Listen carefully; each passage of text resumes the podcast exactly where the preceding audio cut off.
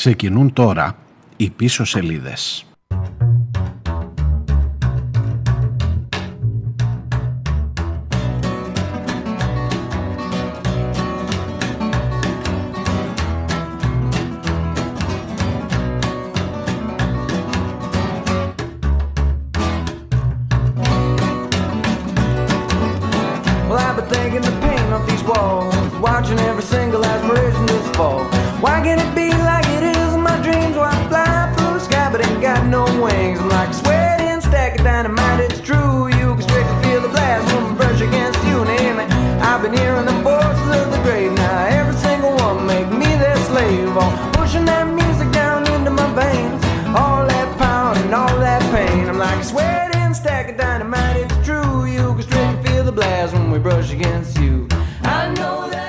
Σας, γεια σας, καλώς ήρθατε. Τρίτη, τελευταία μέρα παιδιά, 31 ο Αύγουστος.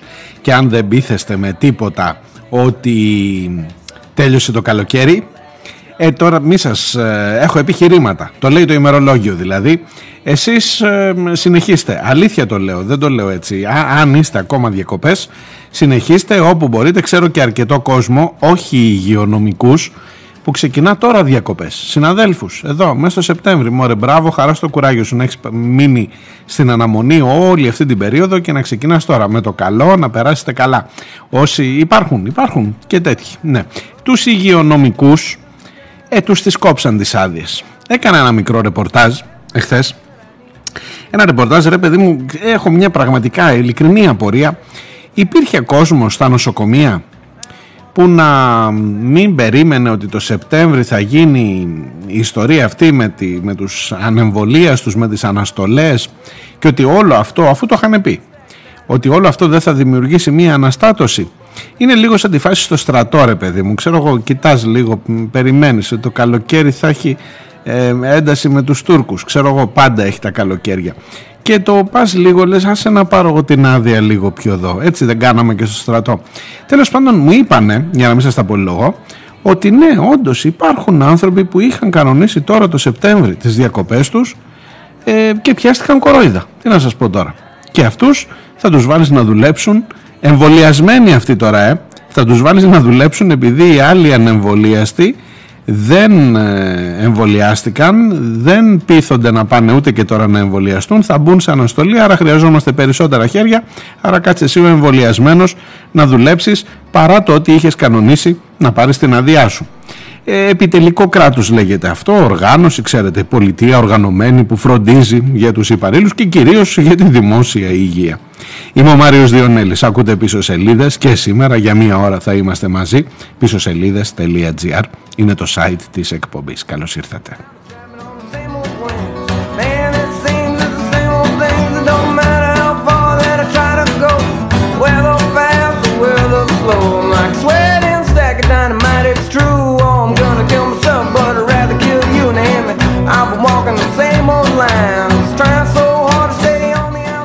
Αλλά, αλλά, αλλά μακρηγορώ. Έχουν ήδη περάσει 3 λεπτά και 35 δευτερόλεπτα εκπομπής και δεν έχω μπει στο ζουμί. Δεν έχω βάλει τον όρο στρατηγική υπομονή, παιδιά.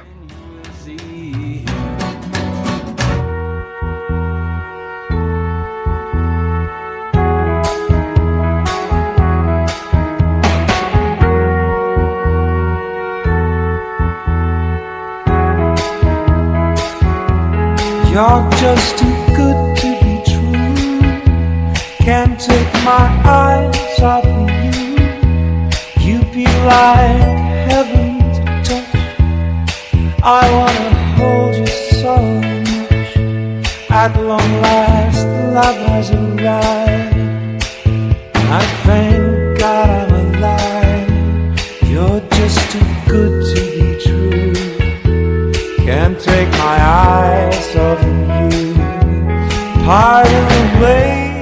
αυτό το έχει πει και η Εφη Θόδη, να ξέρετε. Το You're just too good to be true, κάπως έτσι το έλεγε. Καλή της ώρα. Λοιπόν, ε, στρατηγική αγωνία, στρατηγική υπομονή, στρατηγική αναμονή. Μιλάω φυσικά για τον ανασχηματισμό. Τι, δεν πιστεύω να είστε τίποτα έτσι που να μην καταλάβατε ποιο είναι το κυρίαρχο θέμα που απασχολεί την κοινωνία αυτή τη στιγμή, μα ο ανασχηματισμός είναι. Δεν βλέπετε εδώ φασαρία. Το στρατηγική υπομονή είναι λέει από πηγές του Μεγάρου Μαξίμου από πηγές που βρίσκονται κοντά στον ίδιο το Μητσοτάκη το πιθανότερο είναι επειδή είναι και δημοσιευμένο στο πρώτο θέμα αυτή η πληροφορία ότι ένας συνεργάτης λέει του Πρωθυπουργού συνέστησε σε όλους τους υπουργούς και στα στελέχη που αναμένεται να πάρουν καρέκλες και γενικώ σε όλους μας δηλαδή μας συνέστησε να κάνουμε μια στρατηγική υπομονή διότι δεν έγινε ο ανασχηματισμός. Εχθές δεν θα γίνει ούτε σήμερα ε, από ό,τι φαίνεται δηλαδή δεν ξέρεις ποτέ. Ο κυβερνητικός εκπρόσωπος βγήκε να μας πει ότι είναι στο, στην διάθεση του Πρωθυπουργού το τι ακριβώς θα γίνει και ότι ξέρει και ότι αυτός θα πάρει τις αποφάσεις. Όσο περισσότερο σου λένε ότι ο Πρωθυπουργός παίρνει τις αποφάσεις τόσο περισσότερο να είσαι σίγουρος ότι άλλοι τον πιέζουν για το ποιον θα βάλει σε ποιο Υπουργείο. Αλλά προσέξτε να δείτε και εγώ στην ίδια λούμπα πέφτω τώρα το ξέρω. Η κοινωνία και αυτή εδώ η εκπομπή τώρα ήδη α, με αυτό το λογίδριο το δικό μου με τι ασχολείται με τον ανασχηματισμό παιδιά όχι δεν έχεις καμιά στρατηγική υπομονή και στρατηγική αγωνία αν ας πούμε, τι να σου πω, θα υπάρξουν ε, προκηρύξεις για να πάνε στα νοσοκομεία οι άνθρωποι να πάρουν τις θέσεις αυτών που θα φύγουν λόγω του μη εμβολιασμού. Δεν έχεις καμία στρατηγική υπομονή, δεν πρέπει να επιδείξεις υπομονή, δεν πρέπει να έχεις αγωνία για το αν, τι άλλο θέλετε να σας πω, για το πώς θα πάνε τα παιδιά στο σχολείο. Α, ανοίγει σε 10 μέρες το σχόλιο, σε 13. Ε, θα σας πω δύο πράγματα γι' αυτό παρακάτω. Η κυρία Λινού που συνήθως δεν πέφτει έξω για το Άστρα Ζένεκα δεν έπεσε καθόλου έξω και επ' αυτού έχω ε, κάποια δεδομένα και κάποια πώς να σας το πω πεπραγμένα δικά της ή έστω λεχθέντα δικά της για να είμαι ακριβόλογος που ε, έχει επιβεβαιωθεί πώς να σας το πω ε, λέει ότι είναι πάρα πολύ κακή επιλογή που ανοίγουν τα σχολεία έτσι χωρίς κανένα επιπλέον μέτρο την ώρα που έχεις ήδη πριν ανοίξουν τα σχολεία αυξημένα κρούσματα, ένα στα πέντε κρούσματα, το 20% είναι παιδιά. Δεν έχεις όμως εσύ καμία αγωνία για αυτά τα θέματα. Ούτε χρειάζεται να κάνεις υπομονή. Ούτε χρειάζεται έτσι να δείξεις μια καρτερικότητα ρε παιδί μου για το τι στο καλό θα γίνει. Μην ασχολείσαι εσύ με αυτά.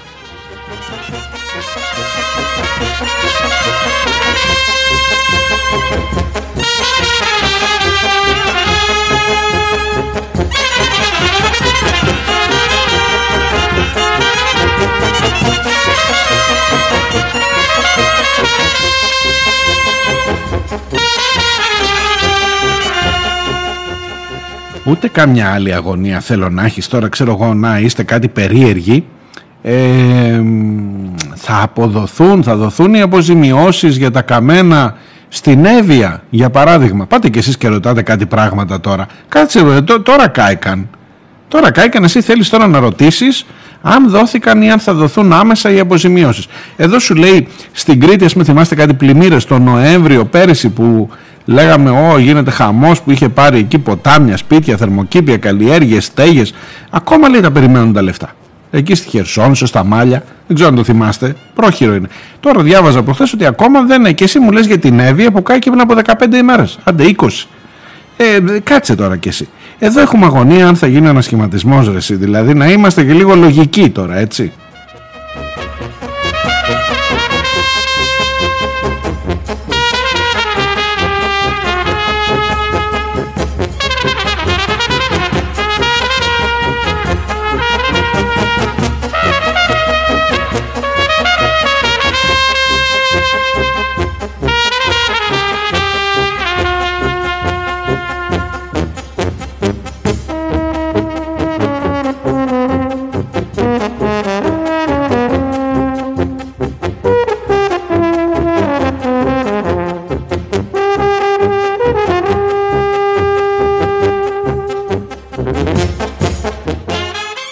Αν δεν έχετε πάρει χαμπάρι για να μην σας λέω κι εγώ έτσι ξεκούδουνα να σας το διαβάσω. Πάω πρώτο θέμα. Θα την κάνω την αμαρτία. Πρώτο θέμα. Ε, ο κύριος Γιάννης οικονόμο κυβερνητικός έχουμε καινούργιο κυβερνητικό εκπρόσωπο. Δεν ξέρω αν πάει η κυρία Πελώνη. Θα μου πεις και εσύ τι να πρωτοπρολάβεις έναν Αύγουστο έλειψα άλλαξε το σύμπαν. Εδώ πεθαίνω ο Άκης Τσοχατζόπουλος τέλος πάντων. Λοιπόν Προσπαθώ και εγώ να τα πιάσω, να τα βάλω σε μια σειρά. Ο κύριος Γιάννης Οικονόμου, ο καινούριος κυβερνητικός εκπρόσωπος, ε, είπε ότι δεν, δεν διέψευσε τις διαρροές περί ανασχηματισμού Πώς να το διαψεύσεις, εδώ βουίζει το σύμπαν. Αλλά προσέξτε, ο ανασχηματισμός δεν πρόκειται να πραγματοποιηθεί τις επόμενες ώρες ή και μέρες, λέει το ρεπορτάζ του πρώτου θέματος.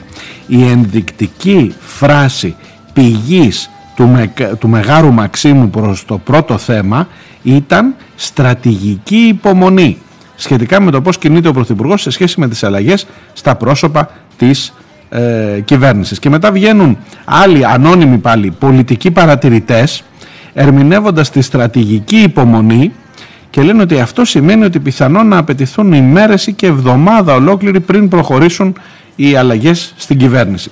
Σε ένα άρθρο που είναι ανυπόγραφο, να ξέρετε. Όχι έτσι να τα... Δηλαδή, είναι ένα ανυπόγραφο άρθρο που μία ανώνυμη πηγή του Μεγάρου Μαξίμου λέει συνιστά στο μέσο, σε αυτόν που γράφει το άρθρο, συνιστά να έχουμε όλη στρατηγική υπομονή και μετά υπάρχονται κάποιοι, έρχονται κάποιοι άλλοι ανώνυμοι πολιτικοί παρατηρητές που ερμηνεύουν την ανώνυμη στρατηγική υπομονή ως ε, ενδεικτική του ότι θα αργήσει ο ανασχηματισμός. Παιδιά μιλάμε άμα το ρεπορτάζ έχει πηγές, άμα το ρεπορτάζ έχει ρε παιδί μου, ξέρεις πώς το λένε, κάκαρα, άμα το ρεπορτάζ στηρίζεται πραγματικά σε έρευνα, ε, δε, εγώ σηκώνω τα χέρια ψηλά. Δηλαδή σκίζω και πτυχία και όλα, όλα. Εντάξει, είναι. Λοιπόν, το ξαναλέω. Ανώνυμο άρθρο λέει ότι μια ανώνυμη πηγή του Μαξίμου συστήνει στρατηγική υπομονή και οι ανώνυμοι πολιτικοί παρατηρητές ερμηνεύουν την ανώνυμη στρατηγική υπομονή ως δείγμα ότι θα αργήσει ο ανασχηματισμός. Και εσύ μου λες για τις φωτιές. Αν χαθείς τώρα, δηλαδή, αν χαθείς από ένα σημείο και μετά, δηλαδή είσαι αχάριστος. Είσαι αχάριστος, ρε παιδί μου. Τώρα θέλεις να αποζημιωθούν αυτοί που καήκανε, καεί και το βιός τους. Εδώ παιδί μου μιλάμε ολόκληρη, ε, τι να σου πω, έχει το, το, το, το πολιτικό σύμπαν, το ανώνυμο πολιτικό σύμπαν γύρω από το Μέγαρο Μαξίμου και τα φιλοκυβερνητικά μέσα ενημέρωσης βλέπεις ότι πασχίζουν, μοχθούν για την ενημέρωσή σου για το πότε θα γίνει ο ανασχηματισμός. Και εσύ πας και ζητάς πότε θα γίνουν οι αποζημιώσεις. Ε αν αχαθείς τώρα δηλαδή άντε τώρα τσακωθούμε. Δεν το θέλω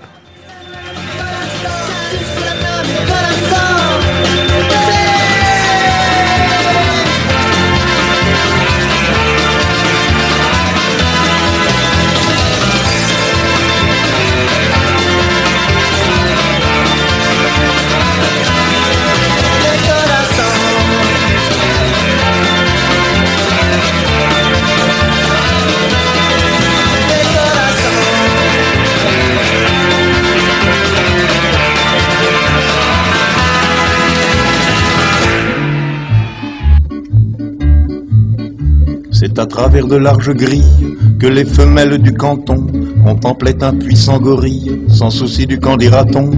Avec impudeur, c'est comme mère, lorgnait même un endroit précis que rigoureusement ma mère m'a défendu de nommer ici. Gare au gorille. Να και ο γορίλας εδώ του George Brassens από τα παλιά.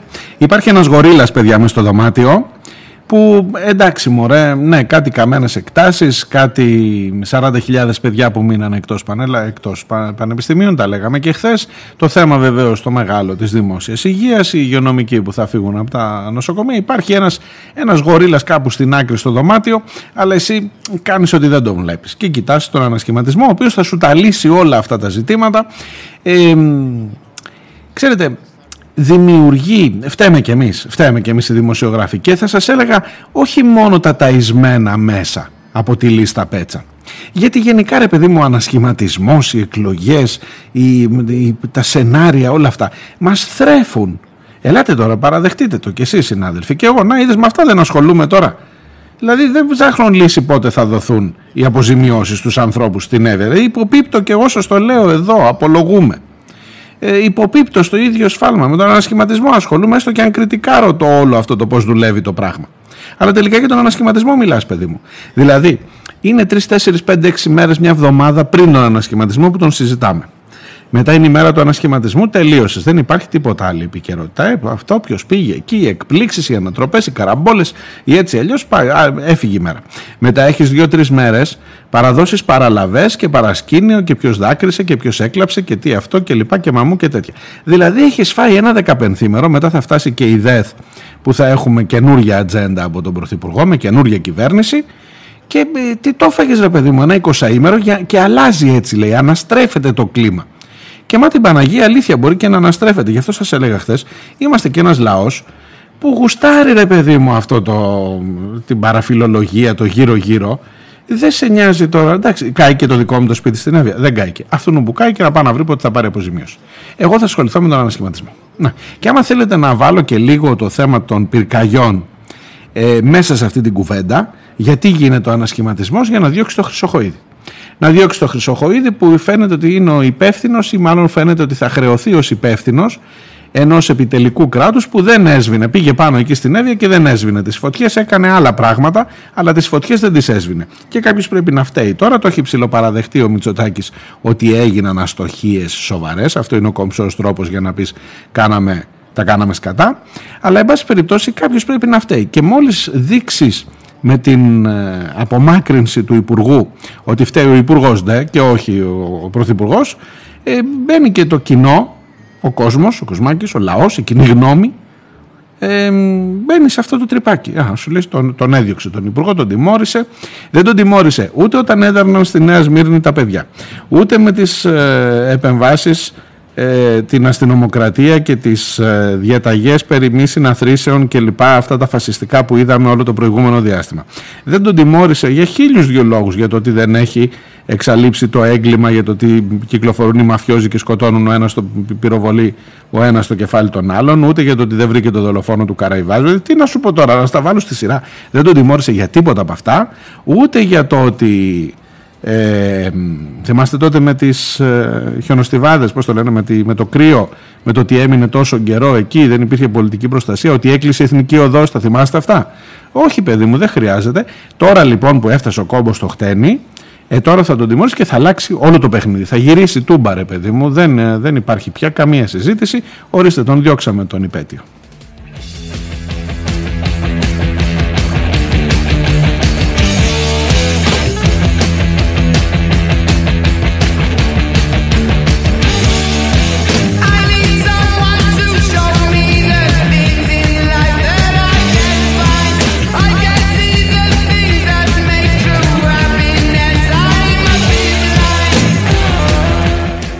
Αλλά οι πιέσεις που ασκούνται είναι πολλές και λέει από την άλλη το Χρυσοχοίδη, το Μιχάλη μας τον θέλουν οι Αμερικανοί, τον αγαπάνε πάρα πολύ. Γιατί έχει βρει και μια 17 Νοέμβρη, ξέρετε τώρα είναι και άνθρωπος εκεί. Έχει υπάρξει και κάποια περίοδο έτσι σε πολύ στενά περιβάλλοντα με την τώρα και με όλο το σύστημα αυτό. Ε, δεν ξέρω τι σχέσεις έχει ακόμα εκεί τώρα η οικογένεια είναι αλλού. Ε, και γενικώς υπάρχουν κάποιες προσβάσεις του Μιχάλη που τον κρατούν, δηλαδή γρατζουνάει, τον παίρνει ο άλλος, αλλά γρατζουνάει με τα νύχια την καρέκλα και όλο και μπορεί να τον δείτε να πάει σε καμιά πιο δίπλα καρέκλα για να μην χαθεί, γιατί τέτοιο παλικάρι δεν είναι να το αφήσεις να πάει χαμένο. Αλλά εμείς ασχολούμαστε με αυτά, παιδιά. Με το ποιος επηρεάζει ποιον που αυτό να είδες. Το ξαναλέω. Και εγώ εδώ τελικά τώρα να με αυτά ασχολούμαι.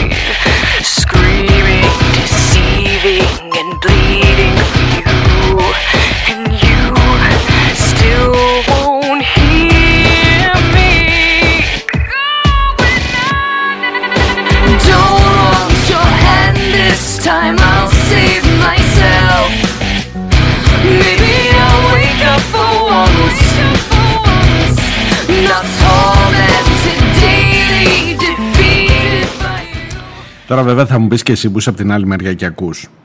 Άμα το καταλαβαίνεις Διονέλη ότι υποπίπτεις και εσύ στην ίδια λούμπα μετά του ανασχηματισμού σταμάτα το έχεις την ευκαιρία. Έχεις ακόμα μισή εκπομπή και άλλα 5-6 λεπτά από το πρώτο μέρος. Θα το σταματήσω. Θα το, θα το κάνω. Φτάνει. Θα έχουμε, όχι ότι δεν θα έχουμε να λέμε για τον ανασχηματισμό, γιατί με αυτό σε, σε κουβαλάει, σε σέρνει ρε παιδί μου. Δύο μόνο παρατηρησούλες μικρές και δεν σας κουράζω άλλο με αυτό το θέμα για σήμερα. Αυτός ο κύριος Οικονόμου, ο καινούριο κυβερνητικός εκπρόσωπος, που βγαίνει κάθε τόσο, κάθε μέρα λέει ότι είναι αποκλειστικός αρμόδιος για τον ανασχηματισμό ο Πρωθυπουργός. Και μάλιστα έχει κάνει και μια ωραία δήλωση, λέει είναι ο μόνος που γνωρίζει σε όλη της την έκταση τη μεγάλη εικόνα. Είναι αυτός που έχει όχι μόνο το προνόμιο συνταγματικά, αλλά την ευθύνη απέναντι στην ισχυρή πλειοψηφία που του έδωσε την εντολή να κυβερνά, να παίρνει αποφάσεις, να διαμορφώνεται. Το αποτύπωμα, ο χαρακτήρας της αναδιάταξης του στελεχειακού δυναμικού της κυβέρνησης είναι κάτι που αφορά αποκλειστικά και μόνο τον Πρωθυπουργό. Λοιπόν, κοίταξε να δεις, όταν σου το πούνε τόσες φορές, όταν το πεις τόσες φορές, ότι παιδιά ο Πρωθυπουργός αποφασίζει. Ναι, το ξέρουμε. Ο Πρωθυπουργός αποφασίζει τους υπουργούς. Μπορεί να κάνει και τον κυπουρό του. Θυμάστε που έλεγε και ο Αντρέα άλλα χρόνια. Ε, άμα το λέει συνέχεια, ο Πρωθυπουργός αποφασίζει. Α, λόγω του συντάγματος. Ναι. Αλλά και επειδή έχει τη μεγάλη εικόνα. Ναι.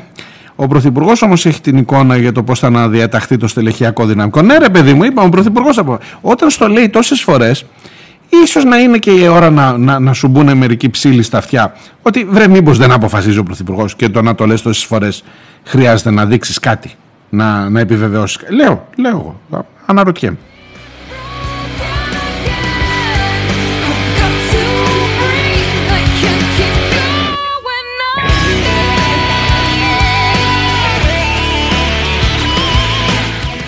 Και το κλείνω.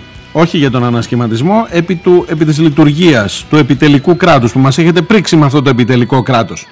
Αυτό το Υπουργικό Συμβούλιο που συνεδριάζει σήμερα στις 11 είναι με υπουργούς, έχει με τον ανασχηματισμό, έχει σταματήσει όλη η λειτουργία της κυβέρνησης. Έτσι, όλοι περιμένουν να δούνε τι θα γίνει, πού θα πάνε, αν θα πάνε, αν θα τους διώξουν, να αρχίζουν να παίρνουν τηλέφωνα, βάζουν πιέσεις, κάνουν από εδώ. Δεν, δεν λειτουργεί τώρα η κυβέρνηση, αυτές τις μέρες δεν λειτουργεί. Αναρωτιέμαι η Μενδόνη ποιον βάζει για να μείνει στο Υπουργείο Πολιτισμού; Η εξαπατημένη από το Λιγνάδι. Τέλος πάντων. Ε, σήμερα, εν πάση περιπτώσει, έχεις ένα Υπουργικό Συμβούλιο που θα κάνει ε, μια συγκεκριμένη συνεδρίαση για κάποια θέματα. Δέκα θέματα. Έχει εισηγήσεις, λέει, από τον Καραμαλή, από τον Βορύδη, από, από, από, από. Εντάξει, για να δώσει κατευθύνσεις ο Πρωθυπουργός σε υπουργούς που μετά από μια μέρα μπορεί να αλλάξουν ή μετά από δύο μέρες. Αυτό σου φαίνεται λογικό ως λειτουργία του κράτους. Δηλαδή, αν δεν συζητήσουμε για το πότε θα κάνεις προκηρύξεις για να πάρεις κόσμο στις θέσεις αυτών που βάζεις σε αναστολή στα νοσοκομεία και άρα θα αφήσεις τεράστια κενά. Άστο αυτό. Το να, δίνεις, να κάνεις υπουργικό συμβούλιο και να δίνεις εντολές σε υπουργούς που μετά από ένα 24 ώρα θα τους αλλάξεις ή μετά από δύο 24 ώρα είναι λογικό; Είναι αυτός ο συνταγματικός ρόλος του Πρωθυπουργού; Καλά. Πολλά ρωτάς. Ξέρω, ξέρω, πολλά ρωτά. Είμαι περίεργος. Λοιπόν, πάω παρακάτω. Ε, ε, το κλείνω περί ανασχηματισμού, αλλά δεν σας τάζω για τις επόμενες ημέρες, διότι όλο και εκεί γύρω θα τρέχουμε.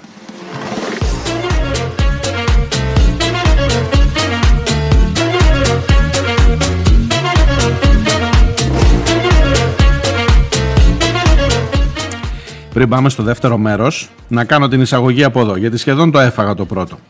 Ε, η κυρία Λινού η οποία σας θυμίζω είχε πει όταν βγάλαμε το φιρμάνι εκείνο που λέει οι κάτω των 45 ε, θα κάνουν άστρα ζένεκα και βγήκε και είπε τότε ότι αυτό είναι εγκληματικό γιατί σε όλες τις άλλες χώρες του κόσμου κάνουν οι μεγάλοι το άστρα ζένεκα αυτό έχει κάποιες παρενέργειες που ειδικά στους νέους και τα είπε η γυναίκα τότε και αποδείχτηκε ότι είχε χίλια δίκια. Και μετά από δυόμισι μήνες και αφού είχες τρεις θανάτους από το Άστρα Ζένεκα, γύρισε τούμπα η απόφαση αυτή και είπε το Άστρα Ζένεκα θα το κάνουν πάνω από, το, από τα 60.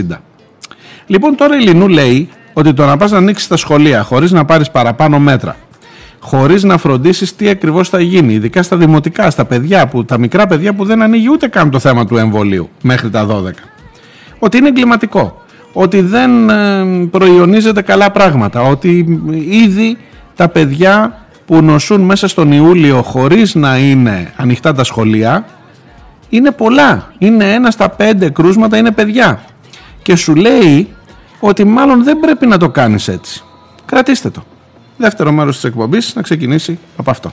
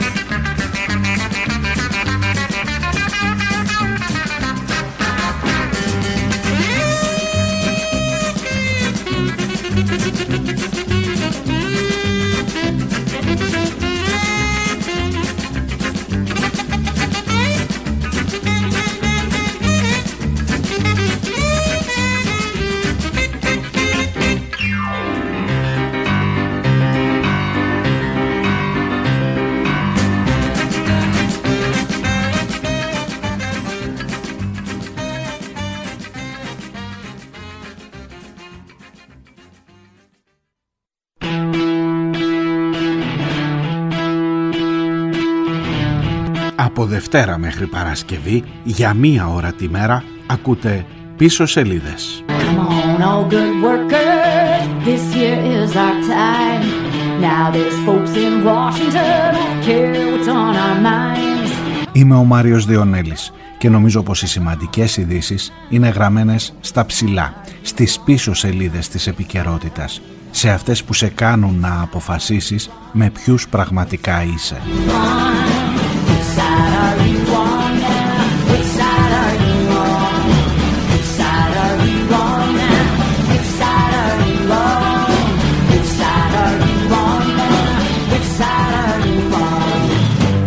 Σας περιμένω Δευτέρα με Παρασκευή για μία ώρα κάθε μέρα. Πίσω σελίδες.gr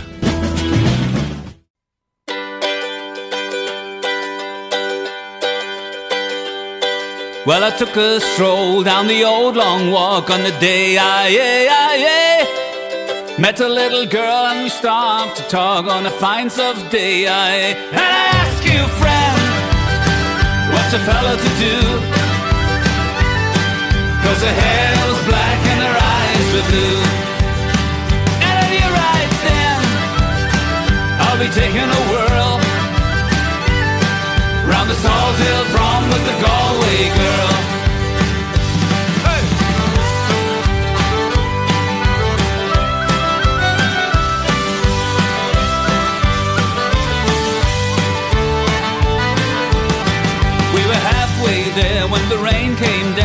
the day I, yeah,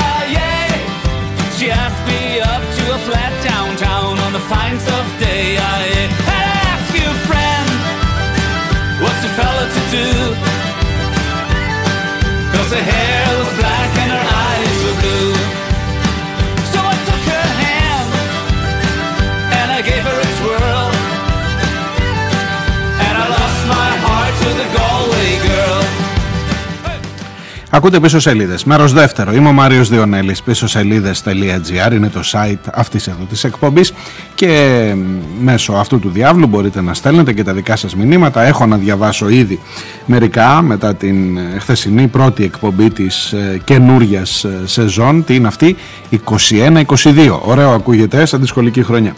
Και μια που λέω για σχολική χρονιά, να σας διαβάσω επακριβώς την δήλωση της κυρίας ε, Αθηνάς Λίνου ε, η οποία είναι ανησυχητική. Ειδικά για όσους έχετε έχουμε μικρά παιδιά ιδιαιτέρως δεκάτω των 12 μιλώ για δημοτικό και για νηπιαγωγείο.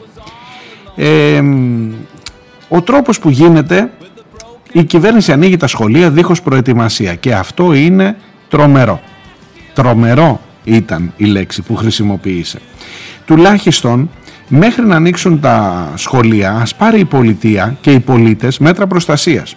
Δεν μπορεί να ανοίγουν τα σχολεία, ιδιαίτερα τα δημοτικά και τα νηπιαγωγεία, που τα παιδιά δεν έχουν δυνατότητα να εμβολιαστούν, καθώς δεν υπάρχει αυτή τη στιγμή εγκεκριμένο εμβόλιο για αυτές τις ηλικίες, χωρίς να έχει αλλάξει το πρόγραμμα σπουδών. Όπα, τι λέει εδώ η κυρία Λινού, Ποιο πρόγραμμα σπουδών; Χρειάζεται να αλλάξει το πρόγραμμα σπουδών για να ανοίξουν τα σχολεία χωρίς δηλαδή να αυξηθούν τα μαθήματα σε εξωτερικούς χώρους. Μπορεί να γίνει αυτό, μαθήματα σε εξωτερικούς χώρους όσο είναι καλός ο καιρός ακόμα. Μπορεί.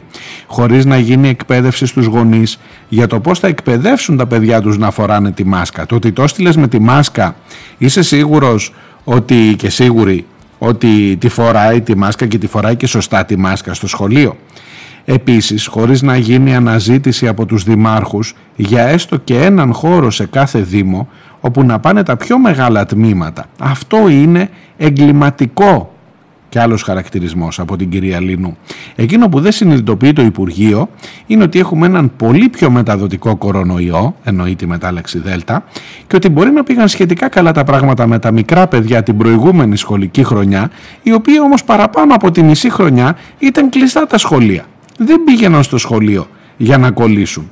Είναι τρομερό να μην παίρνουμε μέτρα και το ίδιο ισχύει και για τα μέσα μαζικής μεταφοράς και για τους χώρους εργασίας και πρέπει να ξανατεθεί και το ζήτημα της τηλεεργασίας. Εγώ λέω ότι από αυτά, και κλείνουν τα εισαγωγικά, από αυτή τη δήλωση μυρίζει και μάλιστα έχει δώσει και στοιχεία ότι πλέον ένα στα πέντε παιδιά, ένα στα πέντε κρούσματα είναι παιδιά. Χωρίς να είναι ανοιχτά τα σχολεία. Έχει δώσει λοιπόν, μυρίζει όλο αυτό Ε, lockdown, τι σας έλεγα χθες; Άντε να φύγουν οι τουρίστες να κάνουμε ένα lockdown της, προσοχή, της, προ, της ε, προκοπής, όχι της προσευχής και της προσευχής, γιατί όχι. Ε, διότι ε, ό,τι και να σου λέει τώρα ο κάθε Άδωνης και ο κάθε Σκέρτσος και ο κάθε Γεραπετρίτης ότι δεν θα πάμε σε οριζόντια μέτρα αν εδώ τα πράγματα ειδικά με το άνοιγμα των σχολείων ειδικά από τα μικρά παιδιά που εντάξει νοσούν πιο ελαφρά αλλά μεταφέρουν τον ιό στους μεγαλύτερους στους μεγαλύτερους που μπορεί να είναι ανασοκατεσταλμένοι και να μην έχει πιάσει το εμβόλιο και γι' αυτό έχω να σας δώσω μερικές διευκρινήσεις γιατί είπα εχθές κάτι που ίσως που σας έβαλε σε απορίες και θα σας το τεκμηριώσω με στοιχεία. Ε, ίσως τους ανθρώπους που έχουν κάνει πολύ καιρό το εμβόλιο τώρα και αρχίζει να μειώνεται η επίδρασή του. Δεν κινδυνεύει το ίδιο το παιδί άμεσα. Κινδυνεύει το περιβάλλον ενός παιδιού που θα κολλήσει στο σπίτι, στην υπόλοιπη οικογένεια, στην παρέα, αυτή που θα κάνει μετά, την, μετά τις ώρες του σχολείου.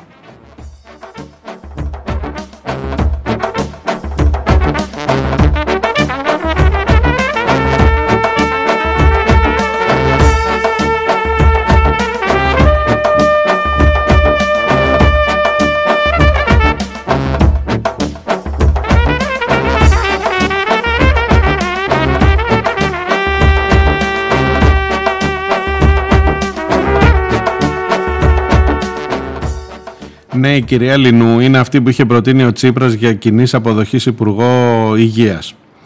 Ε, μ, δεν το δέχτηκε ο Μητσοτάκης. Όχι ότι είναι αυθεντία η κυρία Λινού. Η κυρία Λινού είναι αυτή που είχε πει ότι δεν υπάρχει μελέτη που να σου δείχνει ότι κολλάει από το κουταλάκι στη θεία κοινωνία. Θα μου πεις, Αχαχούχα, άμα είναι έτσι τώρα, δηλαδή περιμένεις μελέτη για να δεις ότι άμα γλύφεις το ίδιο κουτάλι με έναν που είναι άρρωστος. Για ρωτήστε και τον Νίκο Οικονομόπουλο.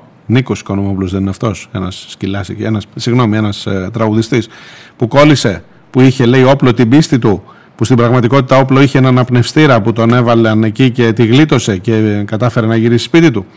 Ε, που έλεγε θα κοινωνήσω ακόμα και αν ξέρω ότι ο προηγούμενος έχει την πιο βαριά αρρώστια του κόσμου.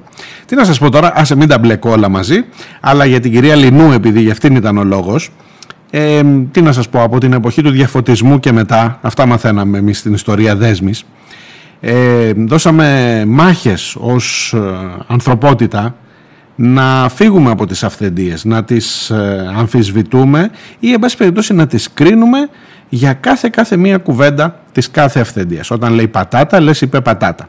Όταν λέει κάτι που φαίνεται σωστό ή που αποδεικνύεται σωστό για το θέμα της Άστρα Ζένεκα που σας έλεγα νωρίτερα, λες μπράβο είχε δίκιο. Τώρα που σε προειδοποιεί για τα σχολεία, λέω εγώ τουλάχιστον ως γονιός, άσε το ως δημοσιογράφος, ότι ανησυχώ με αυτό που διαβάζω. So blind to see that the ones we hurt are you, you, and me? Been spending most our lives living in a gangster's paradise. Been spending most our lives living in a gangster's paradise. Been spending Άσε που νομίζω ότι υπάρχουν αρκετά, χωρίς να έχω τις ε, περγαμηνές της κυρίας Λινού, αλλά νομίζω ότι υπάρχουν αρκετά που δεν τα είπε. Για παράδειγμα, έχεις μειώσει παιδί μου τον αριθμό των τμήματων, πάλι την ίδια τον αριθμό των παιδιών στα τμήματα, την ίδια κουβέντα θα κάνουμε με τέτοιο καιρό πέρυσι που ξανανοίγαν τα σχολεία. Έχεις μειώσει τον αριθμό των τμήματων; Βγήκε λέει κανονισμός πότε θα κλείνει ένα τμήμα και τι θα γίνεται κλπ. Έχεις φροντίσει αφού το όπλο σου πια είναι το rapid test, είναι η διαδικασία και όχι το self-test τώρα, έλα τώρα, το self-test που κάνει δηλώνει ο καθένας ότι γουστάρει, το rapid test που είναι πιστοποιημένο και που δηλώνεται σε μια δημόσια αρχή ή έστω και από ιδιωτικό εργαστήριο που εν πάση περιπτώσει όμως δηλώνεται. Έχουν δύο την ευθύνη εσύ που το κάνεις και αυτός που στο κάνει. Έχεις τη δυνατότητα ή μάλλον γιατί δεν έχεις τη δυνατότητα να στείλεις στα σχολεία κάθε δήμου σου λέω εγώ. Ε, ένα κλιμάκιο μία φορά την εβδομάδα να κάνει rapid test στα παιδιά. Έχεις τη δυνατότητα αντί να τους πληρώνεις το χάζο self test γιατί δεν το κάνεις αυτό; Και να υποβάλεις τα παιδιά ναι υποχρεωτικά προφανώς για να μπει μέσα σε ένα rapid test που θα το πιστοποιείς ως δημόσια αρχή και που θα ξέρεις ότι εν πάση περιπτώσει λειτουργεί το σχολείο με παιδιά που δεν είναι φορείς. Γιατί πρέπει να περιμένεις να κολλήσει ένα παιδί για να κλείσεις το τμήμα και τελικά να κλείσεις 2 και 3 και 10 και 500 τμήματα σε όλη την Ελλάδα και τελικά να πας σε τηλεκπαίδευση αφού εκεί το βλέπεις ότι πάει ξανά για άλλη μία χρονιά. Έχεις τη δυνατότητα να στείλεις τα συνεργεία τα κινητά ανά μία εβδομάδα σε όλα τα σχολεία ενός Δήμου. Θα μπορούσε να γίνει μια τέτοια οργάνωση. Τώρα θα μου πεις εδώ διώχνω τους υγειονομικούς που δεν θέλουν να εμβολιαστούν και θα έχω κενά μέσα στο νοσοκομείο. Εσύ μου λες να τους βγάλω από το νοσοκομείο να τους πάω στα σχολεία. Ναι, το επιτελικό κράτος, πάλι για τον ανασχηματισμό θα πω. Μα είδατε μου τραβάτε τη γλώσσα τώρα κι εσείς. Αντί να ασχολείσαι με αυτά, κάθεσαι και ασχολείσαι με τον ανασχηματισμό.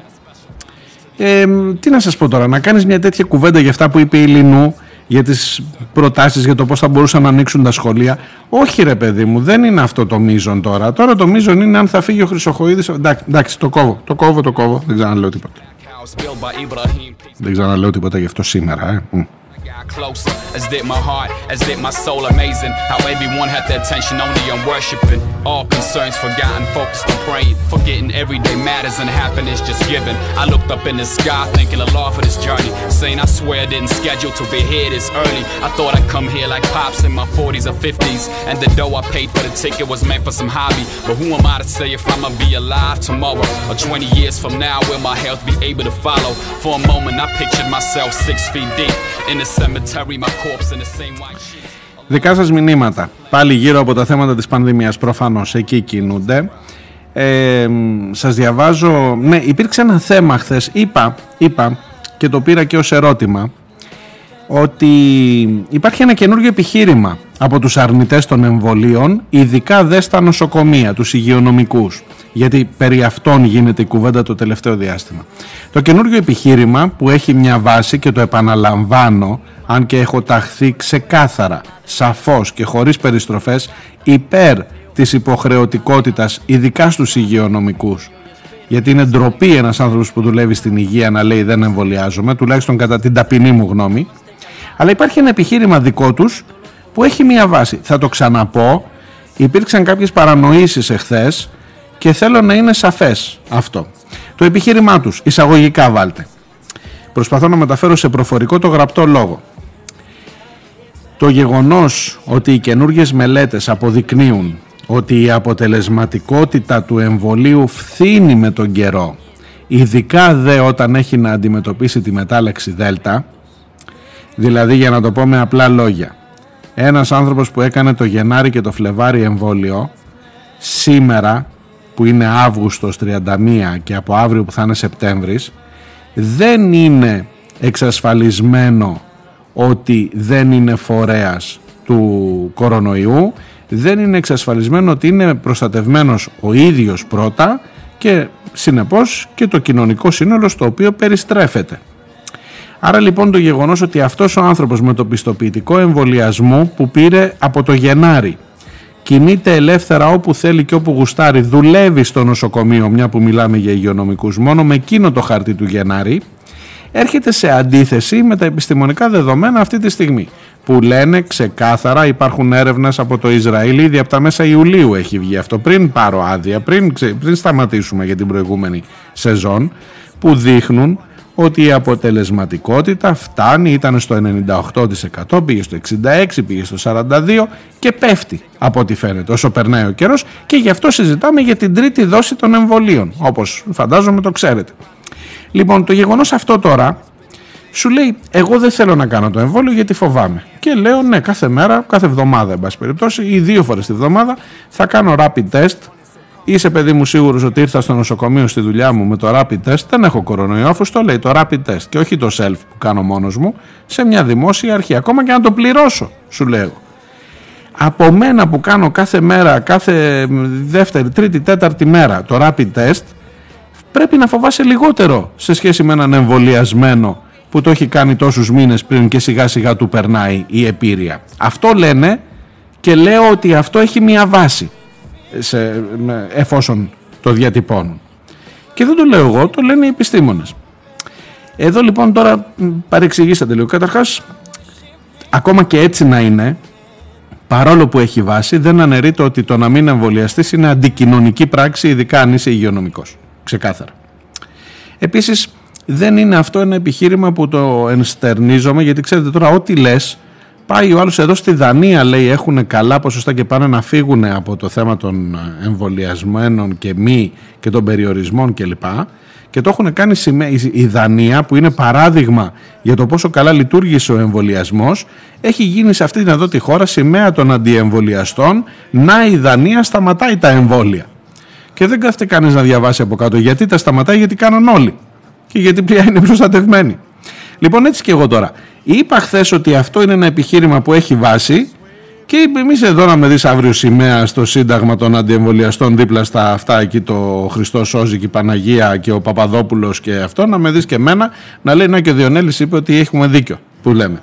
Χαλαρώστε, να συνεννοούμαστε, αυτονόητα πράγματα. Ελπίζω να το διευκρίνησα. Και για τις έρευνες αυτές που σας λέω ότι όντως δείχνουν την σταδιακά μειούμενη αποτελεσματικότητα των εμβολίων θα σας βάλω και στο σημερινό κείμενο της εκπομπής, στο πίσω σελίδες.gr, στο κείμενο που συνοδεύει το ηχητικό, θα βάλω 2, 3, 4 link για τις έρευνες, για τις μελέτες εκείνες στα ελληνικά. Υπάρχουν δημοσιεύματα που το μετάφρασαν ε, και που δείχνουν αυτό που σας περιγράφω. Αλλά αυτό δεν σημαίνει ότι έχουν δίκιο οι υγειονομικοί που λένε εγώ δεν γουστάρω να εμβολιαστώ γιατί έτσι.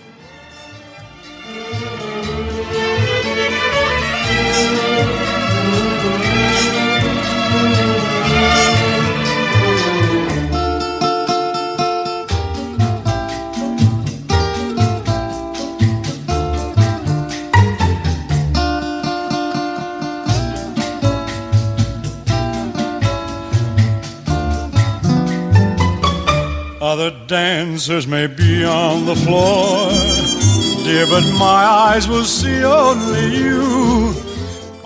Έχω ένα μήνυμα επίσης από τον James Παχνής. Καλησπέρα. Ε, βάλε λέει ένα θέμα με την Κόσκο. Τι γίνεται στο λιμάνι του Πειραιά. όχου μεγάλο μπελά ανοίγεις. Του τα έγραψα κιόλας, αλλά να το πω και δημοσίως ε, λέει ότι στο λιμάνι δεν είναι υποχρεωτικό ούτε το εμβόλιο για να δουλέψεις και εκεί δουλεύουν ορδές όπως ξέρετε τώρα οι Κινέζοι έχουν πάρει το λιμάνι είναι κράτος εν κράτη. Ε, και ότι εν πάση περιπτώσει θα πρέπει είναι άνθρωποι, χιλιάδες άνθρωποι που είναι μέσα στα κοντέινερ, έξω στα κοντέινερ, στα καράβια. Γυρίζουν όλο τον πλανήτη, έρχονται στον Πειραιά περνάνε και δεν τους ελέγχει κανείς. Δεν κανένα λέει κριτήριο ασφαλείας. Μεγάλο κενό ασφάλειας υπάρχει στο συγκεκριμένο ζήτημα Καταρχάς, ρεπορτάζ δεν έχω κάνει, αλλά από τα προηγούμενα που ξέρω για την Κόσκο στο λιμάνι. Όχι, κάτσε, έλα να το συζητήσουμε και, και στον αέρα. Μισό λεπτό, να σου πω. Βρέσει. Και συγγνώμη τώρα για το ύφος. Η Κόσκο δεν πληρώνει ΦΠΑ. Η Κόσκο δεν πληρώνει τους φόρους που οφείλει ως εγκατεστημένη σε ελληνικό έδαφος επιχείρηση. Θυμάστε τις συμβάσεις αυτές; τα χρόνια τα συζητούσαμε πριν. Και δεν έχει αλλάξει το καθεστώς από ό,τι ξέρω. Η Κόσκο είναι κράτος εν κράτη παιδί μου, είναι άλλο, το λιμάνι είναι άλλη επικράτεια πια, δεν είναι δική σου. Και εσύ μου λες, αν τους κάνουν ελέγχους για τον κορονοϊό. Ό,τι γουστάρουνε κάνουν ρε εσύ. Τι, τι, εσύ, τι, γιατί, γιατί απορείς, όχι τι ζόρι τραβάς, καλά κάνεις και τραβάς ζόρι, αλλά γιατί απορείς. Ναι, στο λιμάνι γίνεται ό,τι γουστάρει η Κόσκο. Άμα δεν γουστάρει να κάνει ελέγχους στο προσωπικό της, δεν θα κάνει. Τι θέλεις εσύ τώρα; Ε, Πώς να σου το πω, δηλαδή, έχουμε φτάσει. Συγγνώμη που δίνω τέτοια απάντηση. Κανονικά θα έπρεπε να είμαστε εδώ, να βγούμε μαχητικά, να πάμε να πάρουμε τηλέφωνο. Την Κόσκο ελέγχεται, κύριε, δεν ελέγχεται, τι γίνεται. Και, και εντάξει, τώρα πέρα από την πλάκα, θα ήταν ένα πολύ ενδιαφέρον ρεπορτάζ αυτό. Αλλά ξεκινάς με δεδομένο ότι είναι ήδη κράτος εν κράτη. Εδώ και χρόνια στο λίμα. Δηλαδή, θα είναι σαν να παίρνεις για ένα ελληνικό έδαφος, σαν να παίρνεις σε ξένη χώρα για να πεις δεν ξέρω αν πρέπει να μιλήσεις ελληνικά ή άλλη γλώσσα για να ρωτήσεις τι γίνεται αν κάνετε ελέγχους στο προσωπικό. Ε, δεν ξέρω, ξέρω ότι δεν σε κάλυψε η απάντηση. Δηλαδή συζητάμε τώρα και διαπιστώνουμε και εγώ και εσύ. Αλλά ε, όντως πάντως έχει δίκιο ο άνθρωπος. Ένα τεράστιο με εκεί γύρω από το λιμάνι κυκλοφορεί πολλοί κόσμος και όντως υπάρχει ένα μεγάλο κενό ασφάλειας.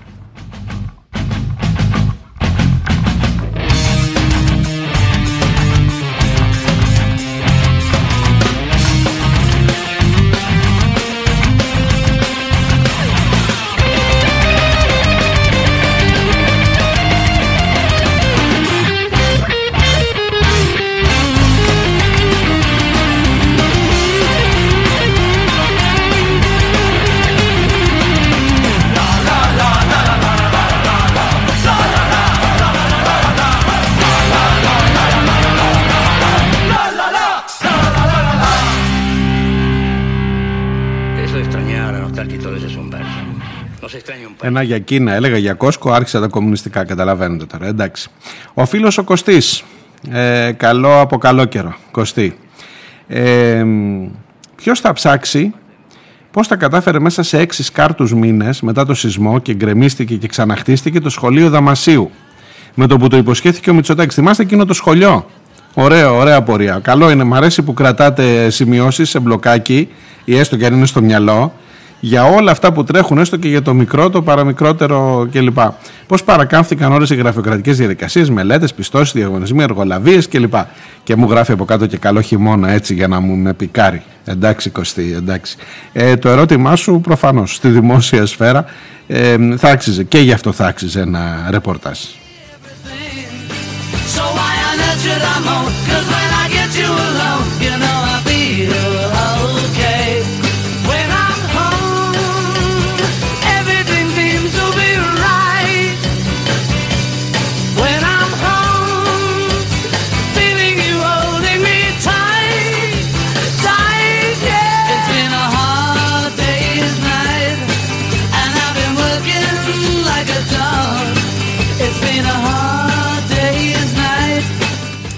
Αν δεν έχετε πιάσει το θέμα, το γυμνάσιο Δαμασίου είναι στην Ελασσόνα της Λάρισας. Είχε γίνει στις 3 Μαρτίου ένα σεισμός 6 ρίχτερ και το είχε κάνει θρύψαλα το σχολείο. Ε, με έναν ηρωαϊκή διευθυντή που έβγαλε τα παιδιά νωρίς κλπ. Και λέει, ε, μέσα σε 6 μήνες κατάφερε, το έκανε και ανάρτηση ο Κυριάκος Μητσοτάκης, καταφέραμε να ξαναλειτουργεί. Αντί να το πούμε μπράβο, ρωτάς τώρα Κωστή, τι περίεργα κλπ, τι έγινε εκεί, κάτι έχει γίνει κλπ. Πες το βρεσί ένα μπράβο που έβγαλε το σχολείο, την είπε μάλιστα και στο ΣΥΡΙΖΑ, έγινε ολόκληρη αυτό. Να εμείς, μια που είπατε για σεισμούς, να εμείς το φτιάξαμε το σχολείο γρήγορα. Μάλιστα.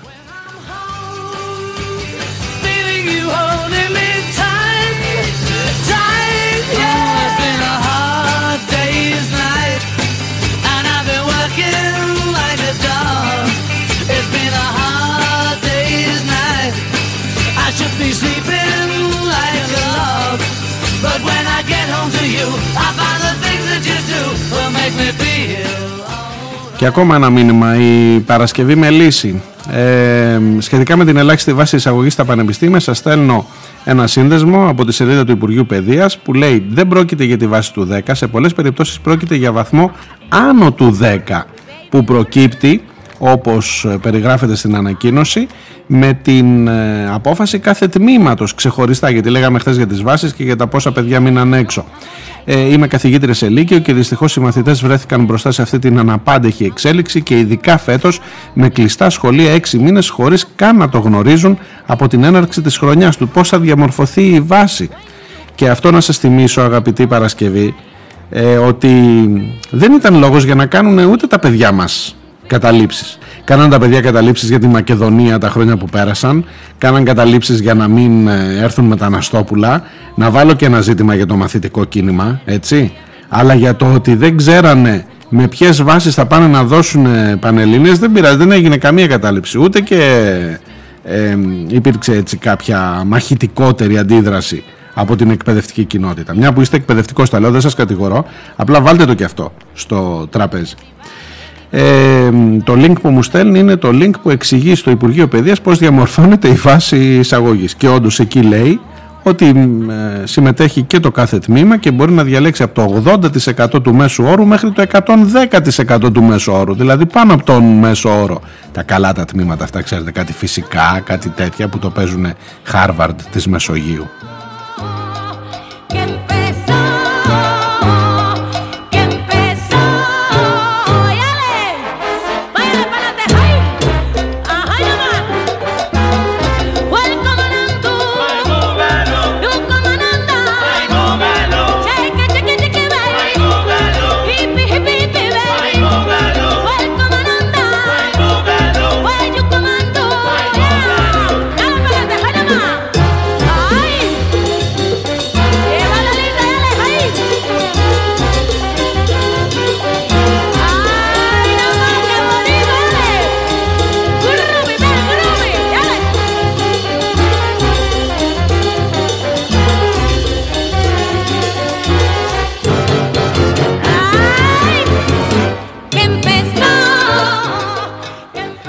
Νομίζω ότι δεν ξέχασα κανένα από τα μηνύματά σας, τουλάχιστον τα, της, μετά την πρώτη εκπομπή.